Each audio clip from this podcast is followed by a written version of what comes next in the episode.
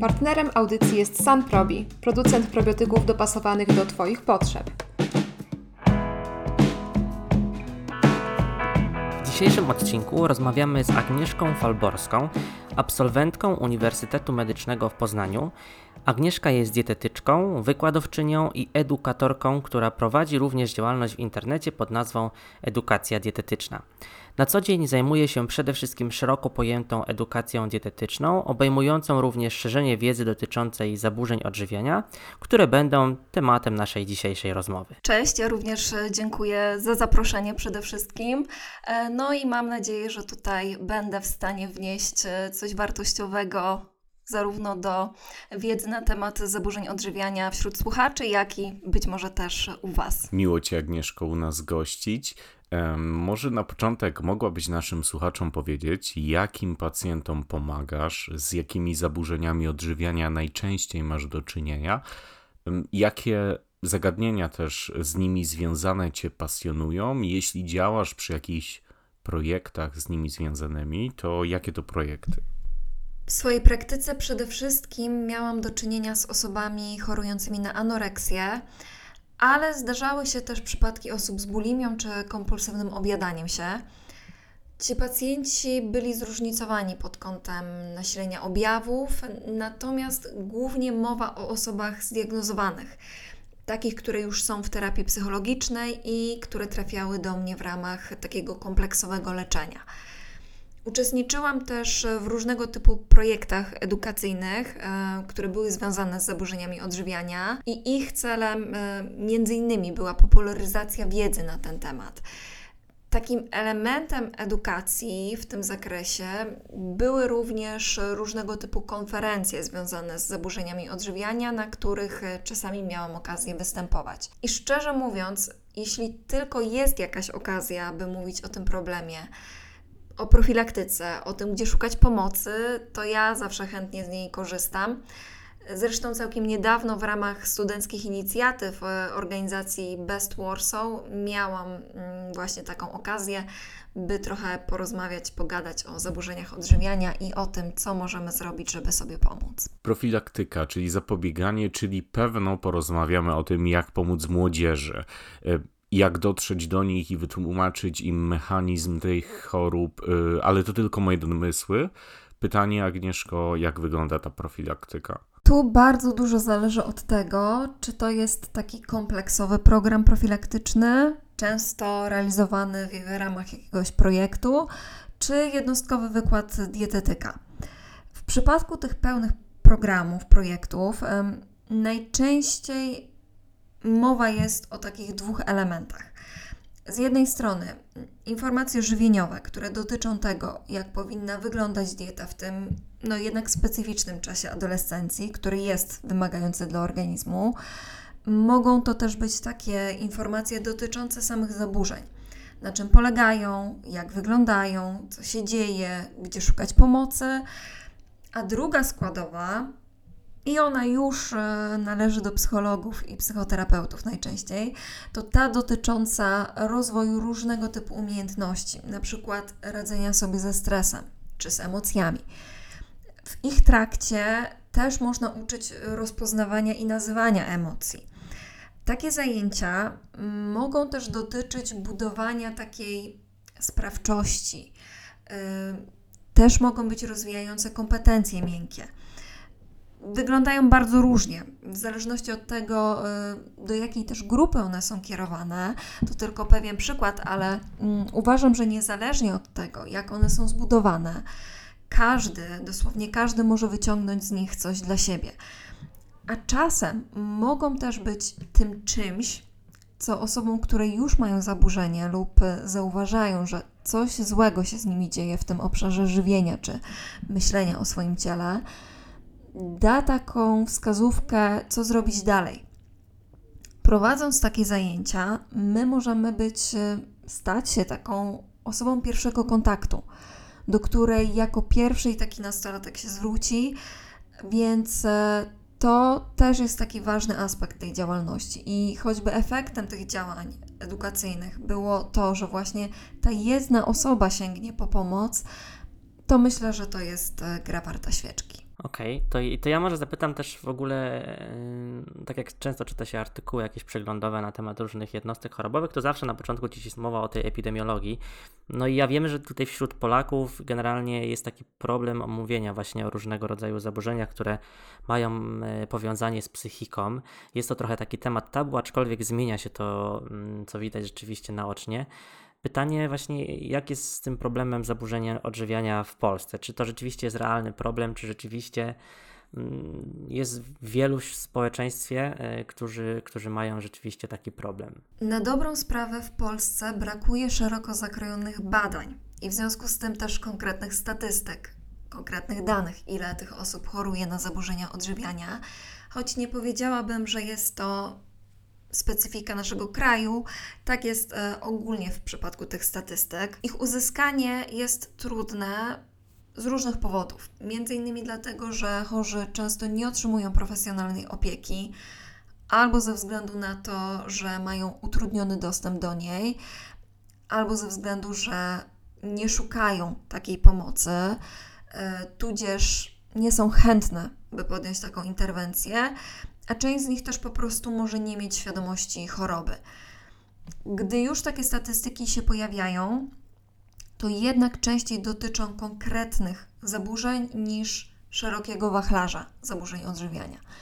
Szacunkowo anoreksja może dotyczyć e, 0,5% do 1% osób w populacji.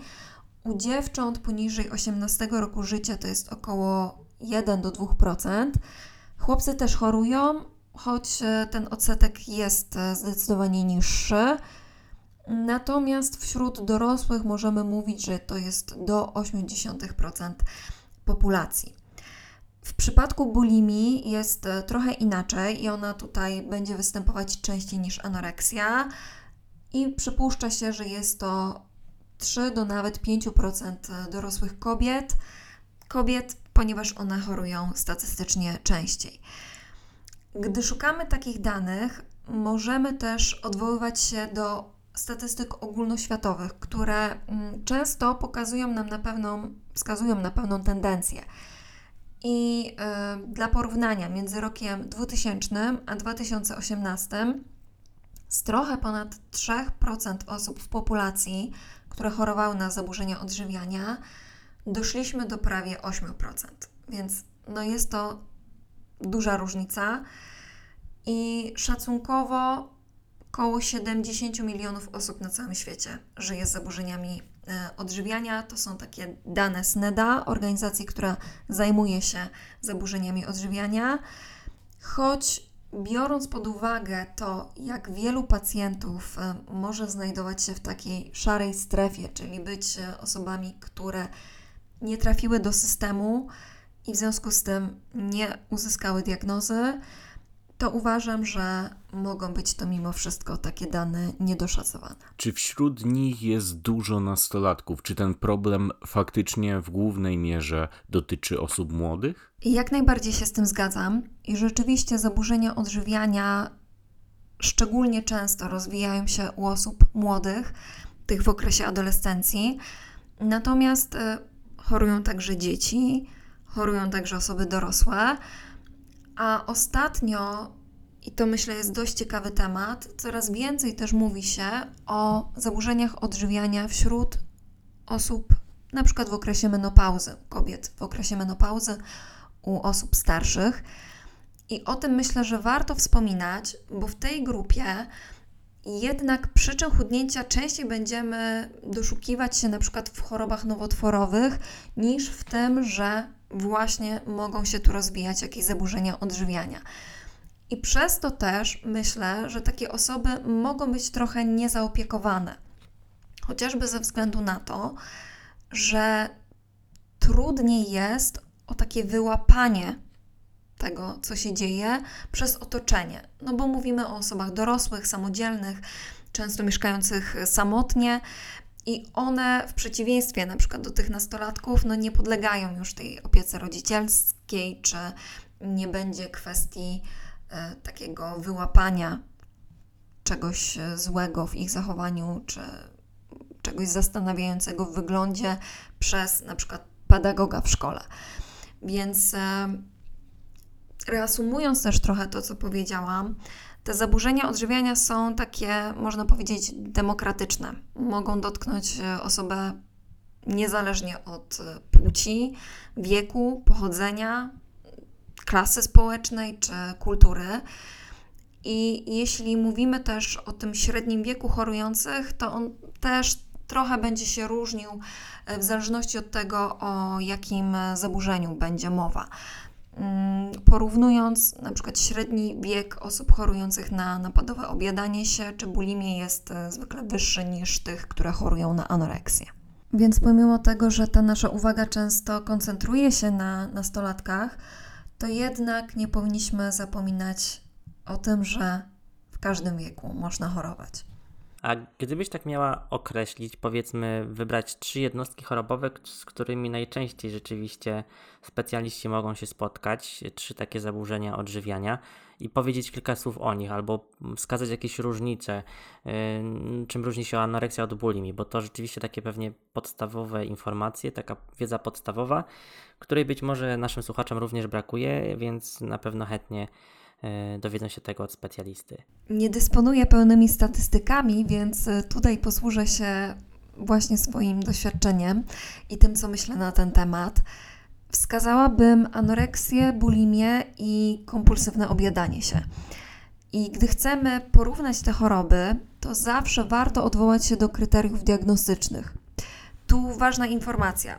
One zmieniają się na przestrzeni lat więc sięgając do literatury, dobrze jest zweryfikować rok takiej publikacji, by nie okazało się, że bazujemy na przykład na przestarzałych danych. Jeśli chodzi o różnice między anoreksją i bulimią, o które mnie zapytałeś, to przede wszystkim w klasycznej anoreksji mówimy o wysokim poziomie restrykcji i kontrolowania ilości spożywanego jedzenia. Pacjent znacznie ogranicza przyjmowanie pokarmów i to skutkuje zwłaszcza w długotrwałym przebiegu mocnym obniżeniem masy ciała. Temu y, często towarzyszy nadmierna aktywność fizyczna, taka, która ma po prostu na celu spalenie jak największej ilości kalorii. Pogorszeniu ulega na przykład stan włosów, skóry. Na ciele może też pojawić się taki charakterystyczny meszek lanugo, Osoby chorujące na anoreksję to często te, które wykazują wysoki poziom perfekcjonizmu. W ich domach mogła występować na przykład duża sztywność zasad, duży poziom kontroli, choć oczywiście nie w każdym przypadku musi to tak samo wyglądać. Natomiast w przypadku bulimii również często jest mowa o koncentrowaniu myśli wokół jedzenia i kontrolowaniu masy ciała. Natomiast u tych osób okresowo pojawiają się tak zwane napady.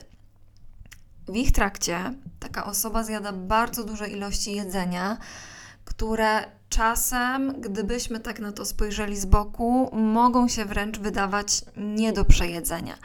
I te osoby mogą jeść wręcz do takiego bardzo dużego dyskomfortu, uczucia przejedzenia, a mimo to nadal kontynuować ten napad.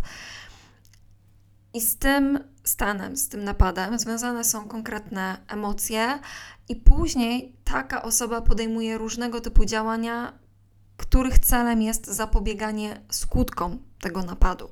Na przykład prowokowanie wymiotów czy stosowanie środków przeczyszczających. Te osoby często mają prawidłową masę ciała czy nawet nadwagę, więc w przeciwieństwie do tej zaawansowanej anoreksji, nie jest tak łatwo w ich wyglądzie znaleźć coś, co wskaże nam na to, że mogą one chorować.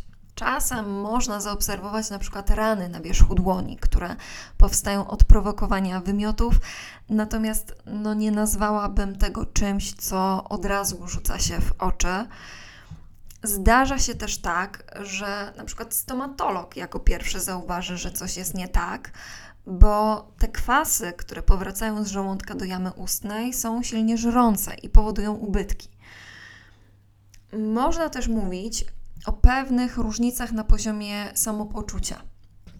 Osoby chorujące na anoreksję, szczególnie na początku choroby, mogą czuć się dobrze, ponieważ są w stanie dokładnie kontrolować to, co jedzą. trochę jakby, można powiedzieć, nie podlegają prawom fizjologii, jakkolwiek to nie brzmi. Mm, Chodzi mi o to, że no są w stanie ignorować głód i nie jeść. Tak, w przeciwieństwie do nas, do innych osób, które wstają, e, jedzą śniadanie i jeszcze ileś tam posiłków e, w ciągu dnia, i to może dawać e, siłę po prostu. W bulimii jest trochę inaczej. Jest ona jednak częściej związana z, ze złym poczuciem, samopoczuciem, obniżonym nastrojem, dużą dozą wstydu też z powodu tych napadów i zachowań kompensacyjnych. Dlatego osoby chore często niestety przez długi czas nie przyznają się do tego i nie szukają pomocy. To oczywiście jest kilka takich różnic. e, Zarówno o jednej, jak i drugiej chorobie można jeszcze bardzo długo mówić, natomiast wydają mi się takie najbardziej charakterystyczne i e, warte tutaj opowiedzenia słuchaczom.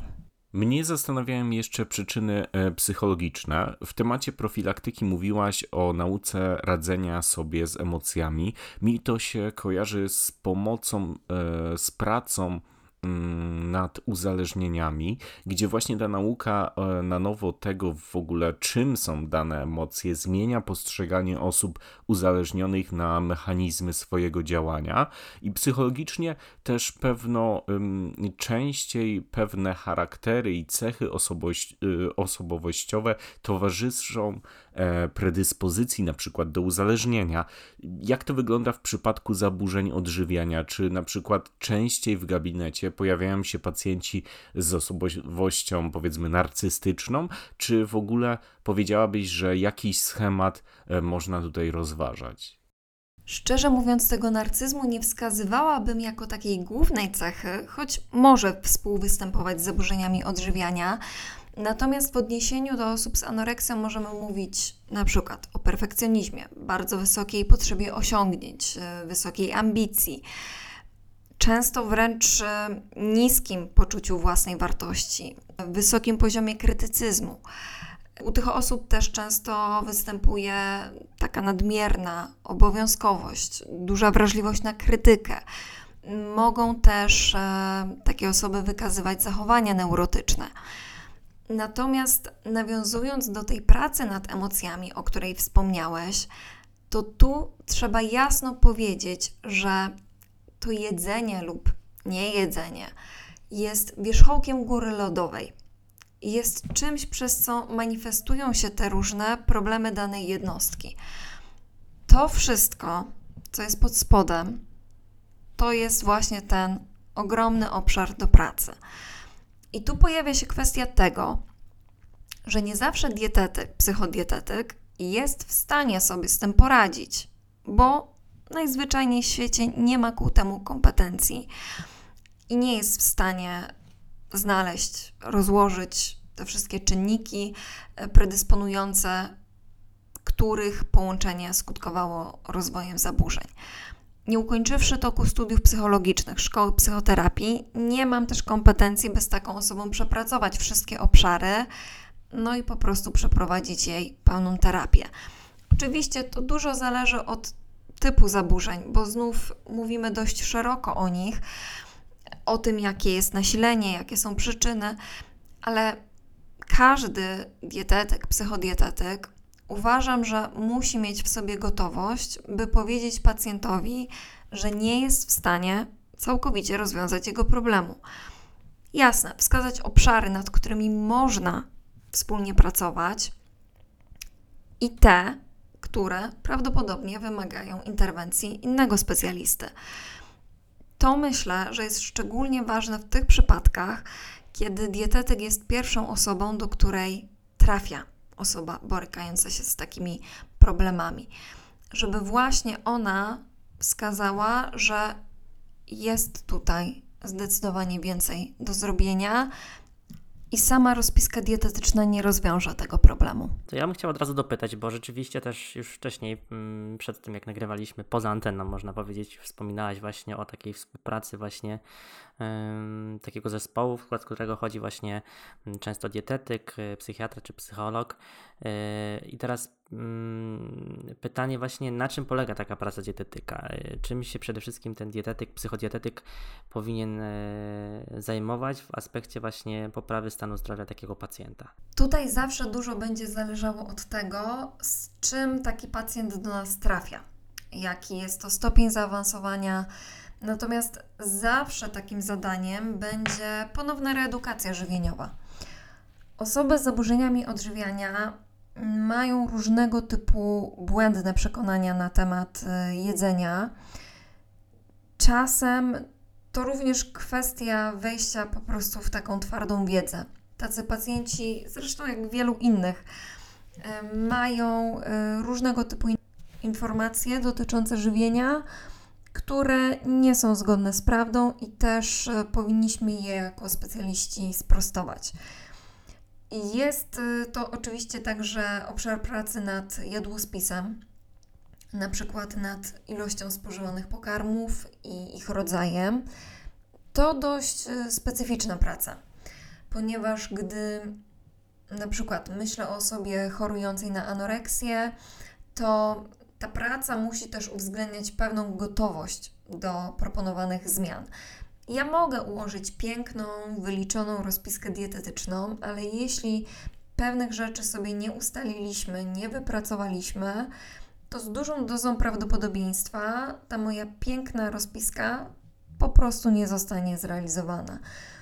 Ten plan żywieniowy bywa jednak ważny, szczególnie w przypadku rodziców, którzy są wykonawcami tych rozpisek bardzo często, kiedy tutaj mówimy o nastoletnich pacjentach. I dla nich on staje się taką wskazówką, jak powinni w ogóle postępować. Y, To będą też różnego typu zadania. One mogą zarówno być realizowane w trakcie wizyt, jak i poza nimi. Mm, Czasami też na przykład śledzimy przy pomocy dzienniczka samopoczucie czy emocje, e, uczucia związane z konkretnymi elementami planu, weryfikujemy jego realizację. Jeśli nie udało się czegoś wdrożyć, no to szukamy przyczyny. Tu zdarza się, że do tego właściwego dlaczego trzeba się dokopać, bo to pierwsze wskazane wytłumaczenie niekoniecznie oddaje istotę rzeczy. Wykorzystujemy też różnego typu skale, grupujemy produkty na różne sposoby, próbujemy spojrzeć na nie w nowych kategoriach. W porównaniu do takiej tradycyjnej wizyty dietetycznej, można powiedzieć, że analizator składu ciała właściwie nie ma tutaj racji bytu, a często też w ogóle unikamy kontrolowania masy ciała.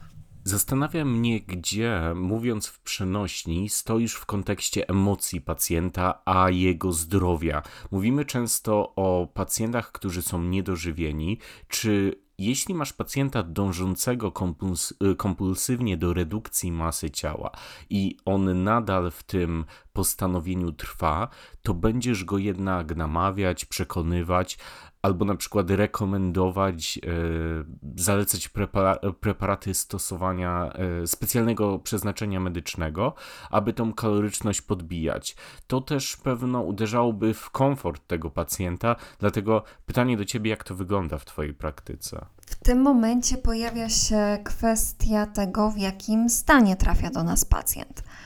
W moim przypadku to nigdy nie była osoba ze skrajnym wychudzeniem, bo jeśli mowa o takich pacjentach, to oni najczęściej potrzebują opieki w szpitalu, w specjalistycznym ośrodku. Wtedy priorytetem jest oczywiście ochrona życia i wówczas może zostać e, wdrożone żywienie dojelitowe, różnego typu preparaty, czy nawet w niektórych przypadkach żywienie dożylne. Pacjenci, z którymi ja miałam styczność, to jednak e, są tacy, których nazwałabym stabilnymi, u których masa ciała była obniżona, no ale nie zagrażająca życiu, i w takich przypadkach też możemy pozwolić sobie na trochę inne metody. Nie korzystaliśmy z takich preparatów, bazując na początku na tych produktach, które były akceptowalne, bezpieczne, też e, pracując po prostu nad wielkościami porcji i nad kalorycznością. W taki sposób udawało się uzyskiwać zwiększenie masy ciała, choć jak to bywa w przebiegu zaburzeń odżywiania, następowały też pewne zwroty akcji. A później, wraz z postępem terapii, postępem naszej współpracy, rozszerzaliśmy dietę o nowe produkty. To też, przynajmniej ja to tak odbieram, pozwala pacjentowi zobaczyć, że my rozumiemy te jego rozterki i te jego trudności i bierzemy pod uwagę to, że nie na wszystko jest jeszcze gotowy.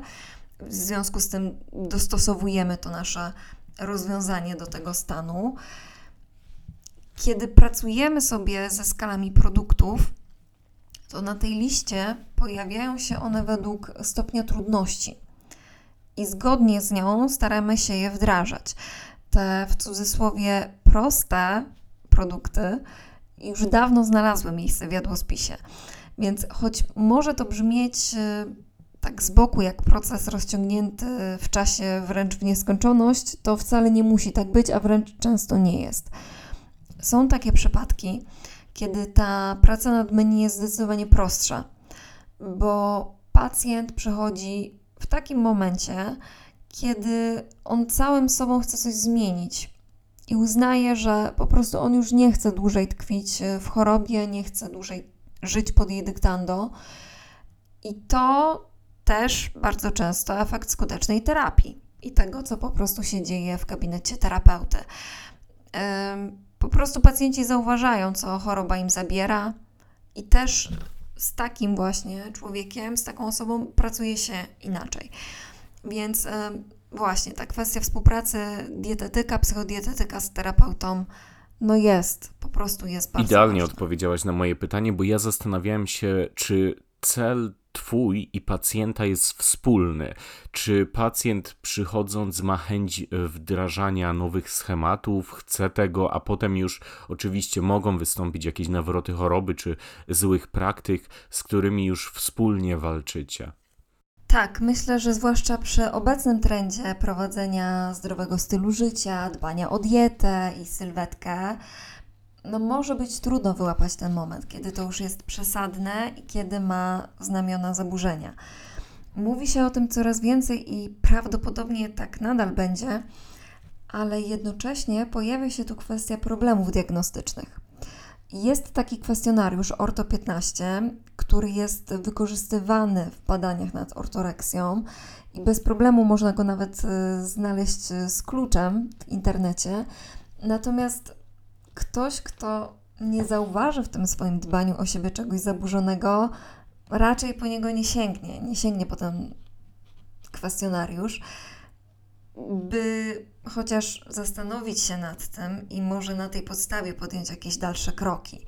Więc też tak z perspektywy osoby postronnej, obserwatora, nie jest łatwo to wychwycić, ponieważ taka dieta, którą stosuje osoba dotknięta ortoreksją, pozornie może wydawać się zdrowa, nie budząca żadnego zastanowienia.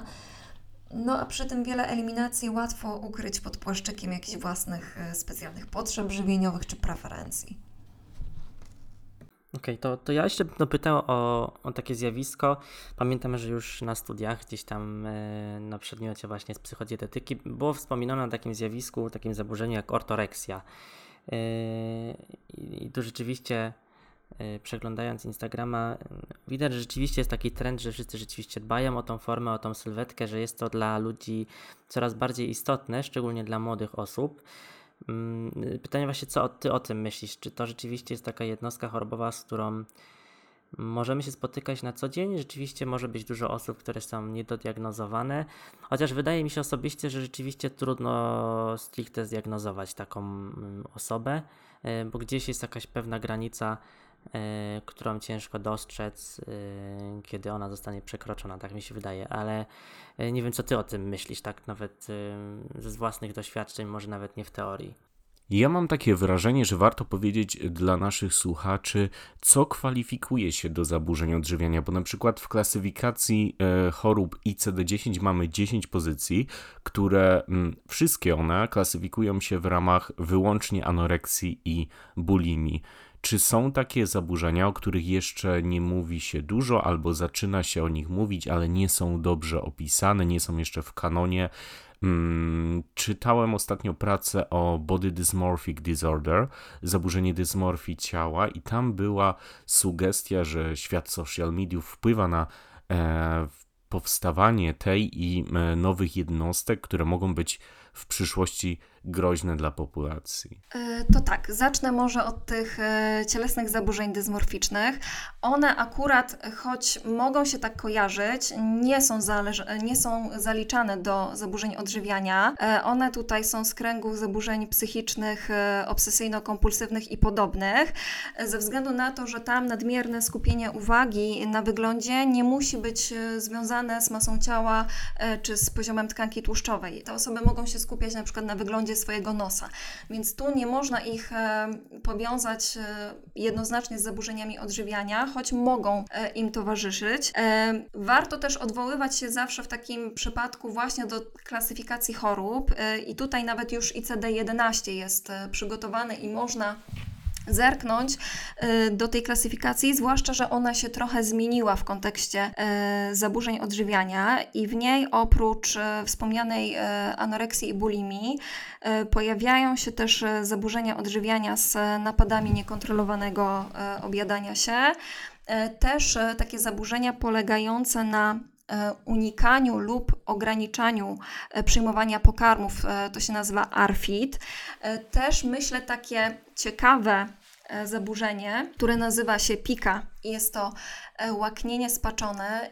To jest takie zaburzenie, które mi osobiście się kojarzy e, z pierwszą stroną różnego typu portali, na którym widnieje nagłówek. Lekarz był w szoku, kiedy odebrał wyniki badania, ponieważ to zaburzenie polega na tym, że Osoba, która je ma, spożywa rzeczy uznawalne za niejadalne, czyli ona może spożywać jakieś kawałki metalu, monety, E, surową mąkę, surowe e, jakieś inne produkty, drewno nawet, e, więc to jest też coś, co zdarza się, choć no nie ukrywajmy, jest raczej bardzo rzadko spotykane.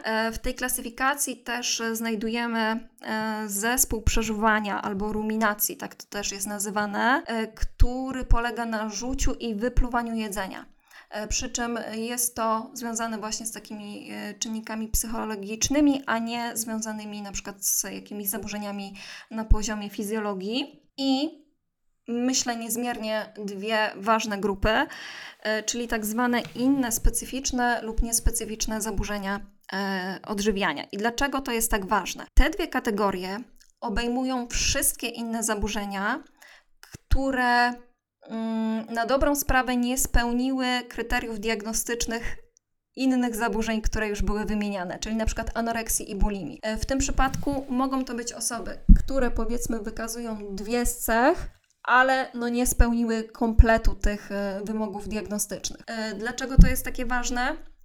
No bo pomimo tego, że one nie dostały tej konkretnej diagnozy, konkretnej nazwy jednostki chorobowej, no to one niewątpliwie mają problem z żywieniem i one też e, wymagają pomocy.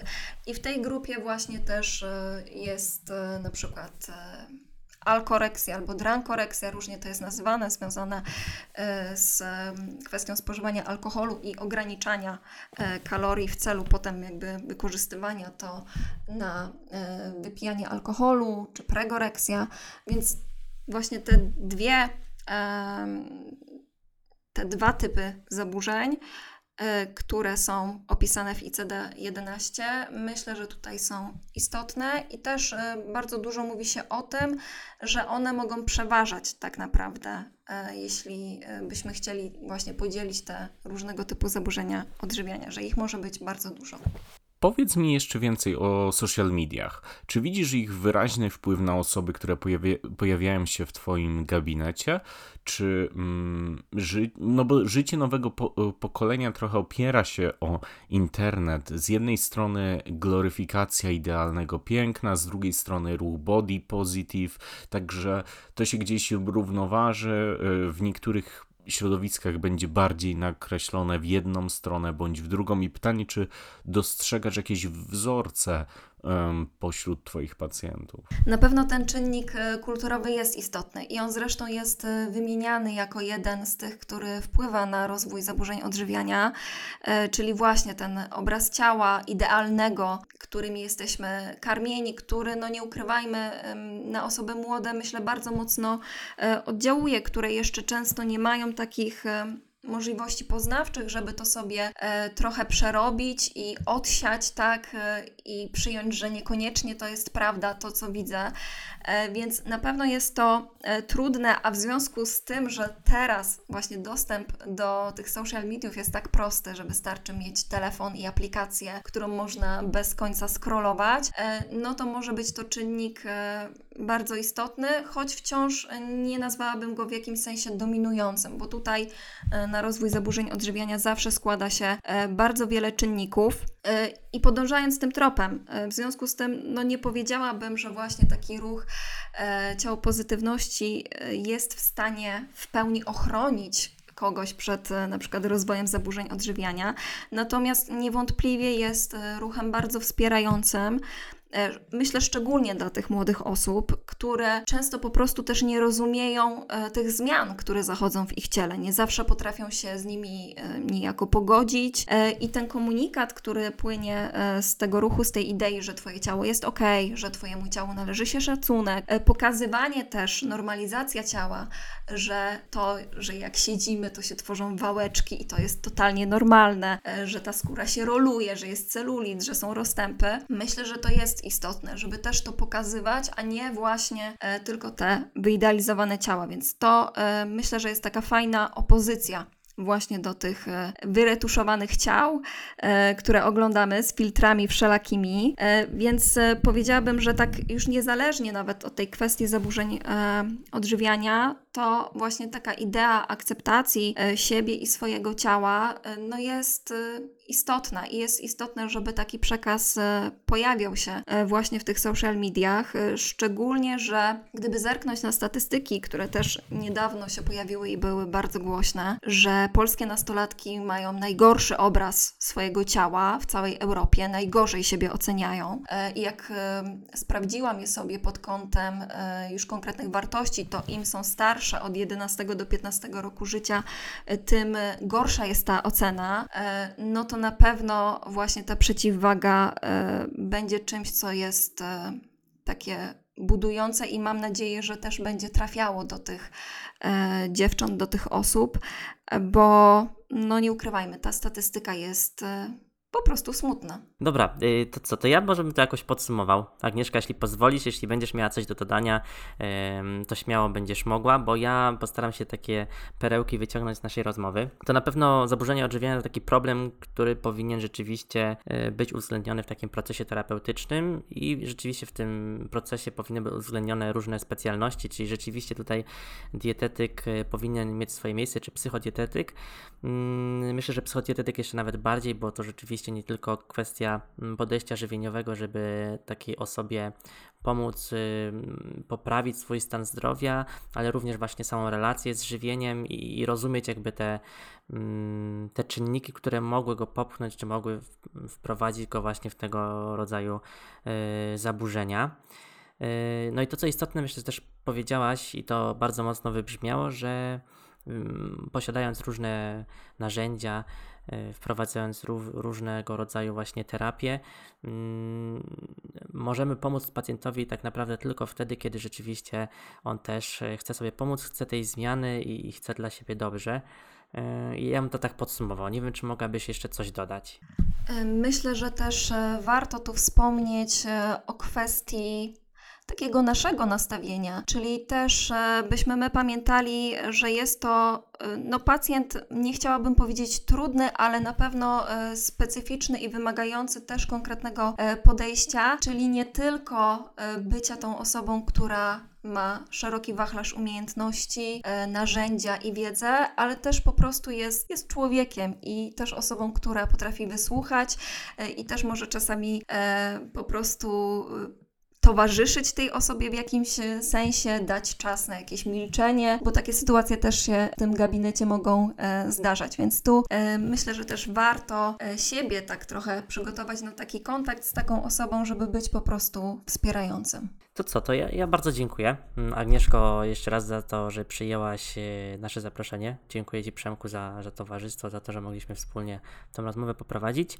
E, Dziękuję Wam, nasi, nasi słuchacze, że, że zechcieliście wysłuchać tego podcastu. Mam nadzieję, że temat jest dla Was równie interesujący jak dla nas. E, No i co? Mam nadzieję, że słysz- usłyszymy się jeszcze w następnych odcinkach. I, I co? I liczymy na to, że Agnieszko będziemy mogli jeszcze wspólnie kiedyś coś e, razem zrobić. Agnieszko, jeśli wśród naszych słuchaczy znajdują się osoby z zaburzeniami odżywiania lub chcące Cię lepiej poznać, to gdzie szukać? Gdzie mogą Cię znaleźć? Przede wszystkim e, najprościej w internecie i wydaje mi się, że to jest e, forma komunikacji, którą preferujemy, albo jako edukację dietetyczną można mnie wyszukiwać, czy to na Facebooku, czy na Instagramie, e, lub też po prostu pod e, adres mailowy można wszelakie zapytania kierować, e, czy to związane z kwestią e, pracy, z zaburzeniami odżywiania, czy nawet takie e, na zasadzie hej, interesuje mnie ten temat, powiedz mi coś więcej. E, Jest to adres kontakt małpa edukacjadietetyczna.pl. Chciałem zapytać Agnieszko, bo z tego co wiem, to Twoja strona przechodzi jakieś renowacje, będziesz tworzyła tam sklep internetowy. Powiedz, czy tam rzeczywiście osoby, które są zainteresowane tą tematyką, znajdą jakieś ciekawe materiały i treści, które będą mogły poszerzyć im e, wiedzę w tym zakresie. Powiem szczerze, że jeszcze nie mogę zdradzić wszystkiego, ale na pewno znajdą się tam materiały, które mogą być po, e, pomocne przede wszystkim dla rodziców i też osób, które z takimi zaburzeniami się e, borykają. E, to jest pierwsza rzecz, a kolejne będą pojawiać się wkrótce, więc jeszcze nie zdradzę wszystkiego.